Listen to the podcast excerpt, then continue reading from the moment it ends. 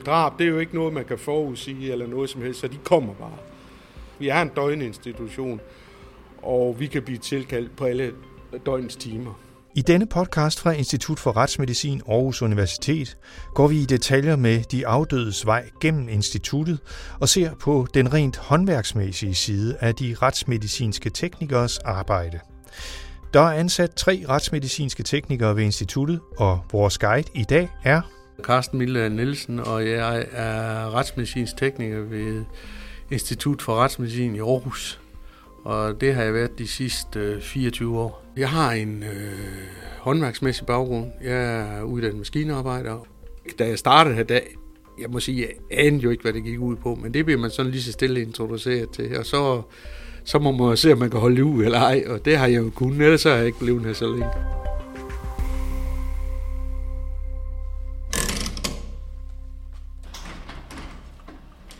Ja, det er det, vi i daglig tale kalder vores ambulancetilkørsel. Og det er her, vi øh, modtager alle vores lige stort set. Rustvognen bakker ind, lige bliver læsset ud, og der har vi sådan et kran med du vi løfter med. Så kan man sige, hvorfor gør vi det? Jo, vores rygge, de skal jo holde i mange år. Altså, på årsbasis, der har vi cirka 300-400 obduktioner, og så kan man jo dividere med antal arbejdsuger. Så jeg vil skyde på, i snit så ligger det på mellem 7 og 10 om ugen. Og de er så fordelt. Nogle dage er der måske ikke så travlt, andre dage der kommer de alle sammen.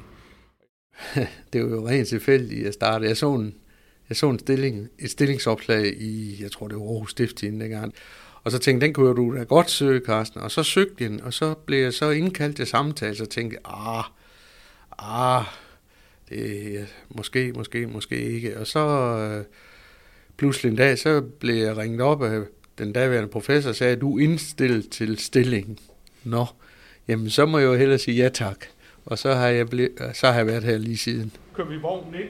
Næste station på den afdødes vej gennem Institut for Retsmedicin er CT-scanneren, der kan give retsmedicineren et indblik i livets indre organer, inden livet åbnes i forbindelse med obduktionen.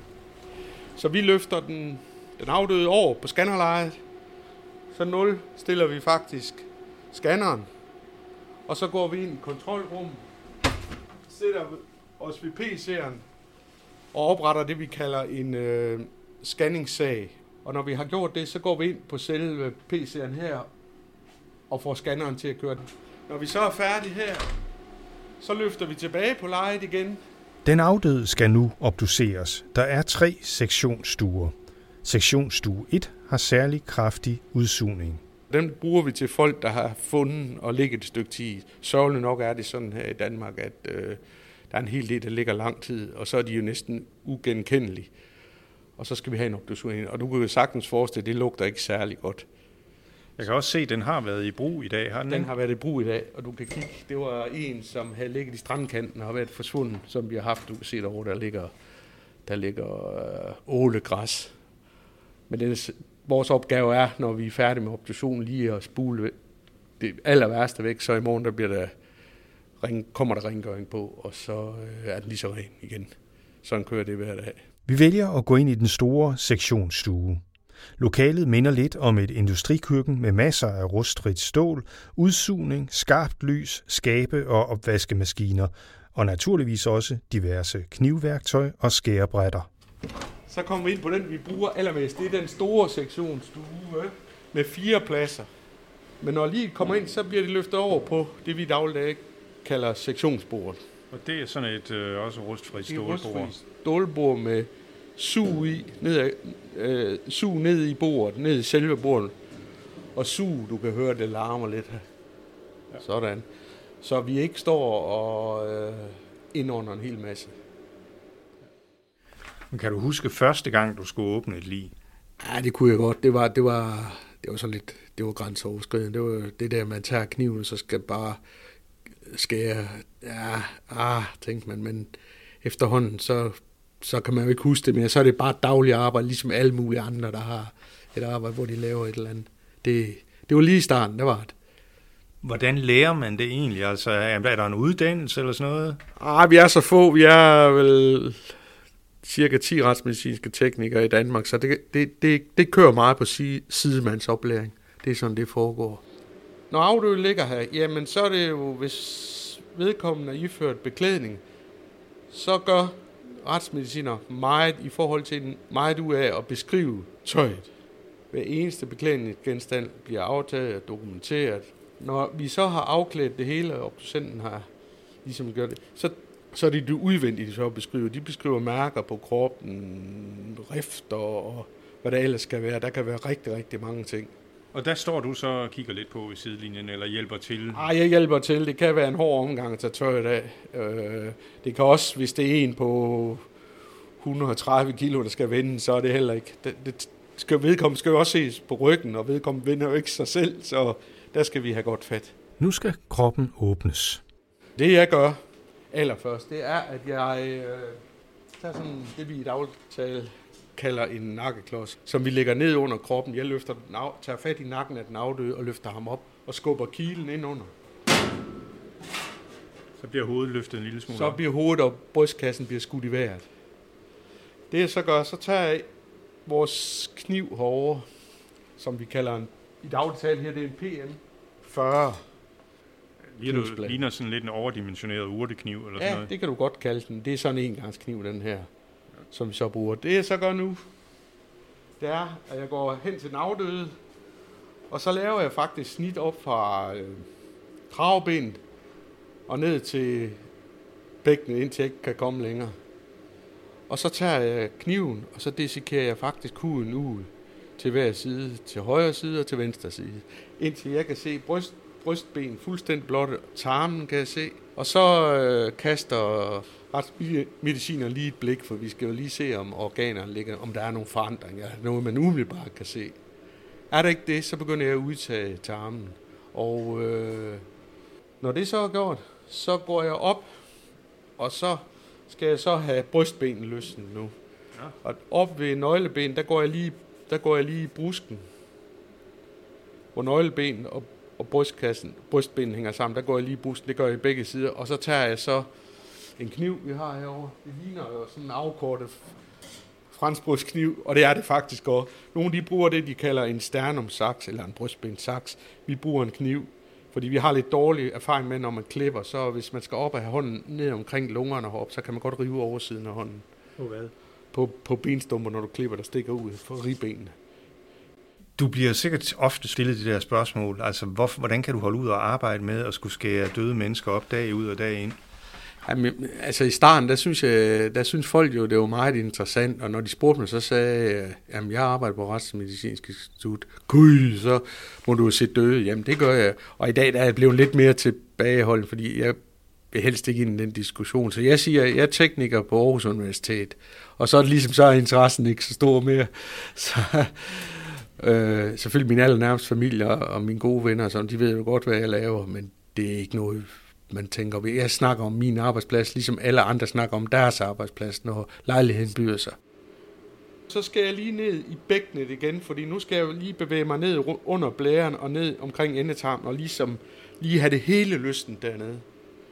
Og det kan godt være lidt hårdt at få hænderne dernede, altså ned med hænderne skal mødes nedunder, og så skal man ligesom løfte op, og når man så kan mærke, at det er frit, så skærer man i langs bækkenkanten hele vejen rundt. Så er det lysten for neden. Trin for trin frigør Carsten Mildal alle kroppens organer med sin kniv.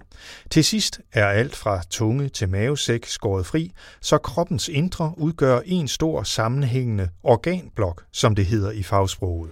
Og så kan jeg faktisk trække hele organblokken ud op i det, vi i dagligdag kalder vores sølvfad. Det er sådan et, et, et, et fad, jeg har her, som, øh, hvor det kvæg, og så ligger jeg det over på på det, vi kalder øh, øh, organbordet. Og så er jeg sådan set i første omgang færdig med det, jeg skal. Mens retsmedicineren går i gang med at undersøge organerne, åbner Carsten Mildal Nielsen kraniet, så hjernen kan tages ud. Så det jeg gøre nu, det er, at jeg faktisk ligger et snit fra øre til øre, lige under centerlinjen, hvis man kigger vedkommende op fra. Og så tager jeg faktisk ved og krænger huden op. Det er lidt barsk, men øh, det, det, det er sådan, det gøres. Og så tager jeg også for neden og løsner huden. Når jeg så har gjort det, så er jeg sådan set klar til at tage hjernen ud. Og der, der skal jeg lige øh, over hente vores sav. Oprindeligt så er det en gipssav, så hvis man nogensinde kommer på skadestuen, og gipsen skal sages af, så bruger man den her. Så men jeg kan lige prøve at starte den, så kan jeg lige prøve at demonstrere. Det larmer nok lidt, så det må I lige... Sådan, og så, så kan du prøve at se. Den kan overhovedet ikke skære. Det er sådan, den oscillerer. Det vil sige, den svinger måske to-tre tiendele til højre, til venstre, til højre, til venstre hele tiden. Så når jeg går, når man skal, nu illustrerer jeg lige ved gipsben, når jeg skal have gipsben af, når den så rammer den underliggende hud, jamen du kan se, der sker ikke noget. Den flytter bare huden fra side til side. Lige så snart den rammer noget, der ikke flytter sig, så skærer den. Ja. Og det er jo det, vi udnytter, når vi skærer. Så skærer vi jo et snit hele vejen over kraniekuplen og så langt tilbage vi kan. Og når det så er gjort, så kan vi tage det, vi kalder, vi har herovre, vi kan lige prøve at hente det. Der har vi en T-nøgle, som vi lige sætter ned i savsbordet, og så siger det lige knæk, og så vipper vi hjernekuplen tilbage. Så det jeg gør, jeg går rundt lige og løsner med fingre, og så tager jeg lige hænden og trækker ud, og så kigger hjernen øh, retsmedicineren på den, og siger, jamen, okay Carsten, den må du gerne tage ud. Så tager jeg nu en skål, og så sætter vi den over på vores vægt, og så vejer vi den. Kræver det sådan en, en særlig psyke eller noget at være i det job, som, som du er i? Nej, det tror jeg simpelthen ikke, det gør. Jeg tror bare, man skal introduceres for på en ordentlig måde, og så finder man jo hurtigt ud af, om, om det er noget, man vil fortsætte med, eller man forlader stedet. Og som det er i dag, vil jeg sige, at når folk først er ansat, så bliver det, indtil de går på pension. Hvorfor det, tror du? Jamen, det er jo fordi, det er en god arbejdsplads, og det, det, er, det, det er et godt sted at være. Omgangstonen den er meget fri, og man har nogle gode arbejdsforhold. Det tror jeg, det er det, der gør udslaget. Når alle undersøgelser er afsluttet, alle prøver er taget, og alle detaljer er dokumenteret, er det den retsmedicinske teknikers opgave at bringe livet tilbage i en stand, der ligger så tæt på den tilstand, livet var i inden obduktionen. Det er sådan, at alle organer kommer med tilbage, eller følger den afdøde. Og så syres fra bækken og hele vejen op til halsen. En flot syning op. Du, du, kan, du kan selvfølgelig se det, men jeg, jeg vil sige, at det, hvis man ikke ved det, så lægger man ikke mærke til det. Når vi så er færdige med at sy, så skyller vi den afdøde af, så løfter vi ham over på et hvidt lag, som vi har også har over i skaben derovre. Og så pakker vi lagen sammen, og så lægger vi, hvis der er nogen effekter, altså tøjer det, det ligger vi ved den afdøde. Tjekker tossedlen, den er på, og alt det der er i orden, og så bliver vedkommende kørt på køl. Er, er der sådan en eller anden faglig stolthed i at, at få øh, et, et lige til at se godt ud igen, efter at det har været under kniven? Ah, men det er jo altid, hvis, hvis, hvis man... Øh, hvis, hvis det pågældende kapel ringer op og siger, det er ikke så godt det der, det skal vi jo helst undgå. Der er jo nogen, der er en vis stand, når de kommer, kan man sige, og dem kan vi ikke, vi kan jo ikke heks. Altså man siger, der hvor man skal være, det er i hvert fald min erfaring, skal være meget ops på det, man står og laver, det er, hvis man har med børn at gøre. Og øh, hvis folk har mistet øh, et barn eller noget, og gerne vil sidde med det, der, der er vi meget sådan, der, der, det skal bare være i orden. Og det er det jo. Helt sikkert. Jeg går ud fra, at der er nogle sager, der er mere dramatiske end andre. Påvirker det dig egentlig, at, øh, altså med forskellen i sager? Ja, det, man skulle være skarn, hvis, hvis man sagde, at det gjorde det ikke. Og man kan sige, i, øh, her de senere år, man begyndt med mig der fokusere lidt på debriefing, og det her måske, da jeg startede, der var der ikke noget, der hed debriefing. Der må man jo bare sige, nå jamen, det er jo sådan, det er. Og heldigvis i dag, der har man meget mere fokus. Har vi nogen på det? Har vi nogle sager her, som, som, som, som er voldsomme, synes jeg jo, så får man tilbuddet om debriefing briefing bagefter. Sådan er det blevet. Og i dit univers, hvad er så en voldsom sag, for eksempel? Og man kan sige, hvis, hvis, hvis, hvis en familiefar tager livet af hele familien, det synes jeg, det, det synes jeg er voldsomt. Det er der jo ingen, der har bedt om. Carsten Mildal Nielsen har været udsendt tre gange på internationale opgaver.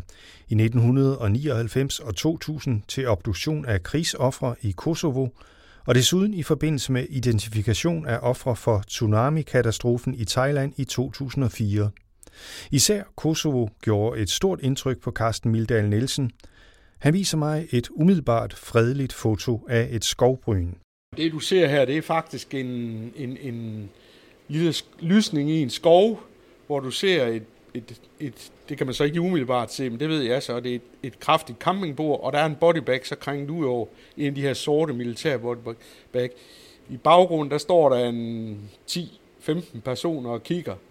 Og det, der skal ske på det her billede, hvad man ikke kan se, det er, at de personer, der står derovre, har gravet en af deres pårørende op af jorden, som lige om lidt skal løftes op på det bord, og så obduceres. Og det var sådan set sådan obduktionen, der foregik i det fri på Balkan. Derude, der skal man lige, når man står og obducerer, de pårørende står over på den anden side af obduktionsbordet, så skal man lige, det skal man lige vende sig til.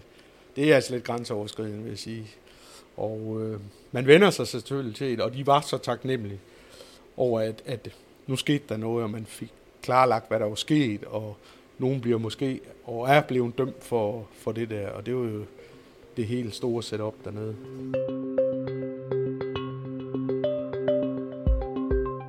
Efter en guided tur gennem den retsmedicinske teknikers hverdag, er der kun ét nysgerrigt spørgsmål tilbage og stille. Du nævnte det med, med lugten også. Er, er det noget, der påvirker dig egentlig, altså den lugt?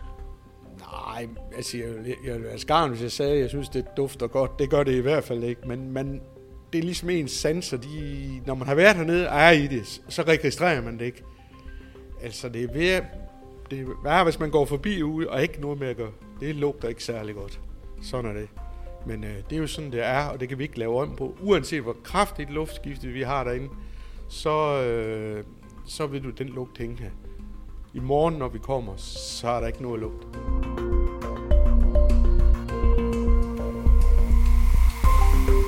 Du har lyttet til en podcast fra Institut for Retsmedicin Aarhus Universitet. Find flere podcast i din podcast-app eller på instituttets hjemmeside forensic.au.dk. Podcasten er produceret af Jakob Kelet.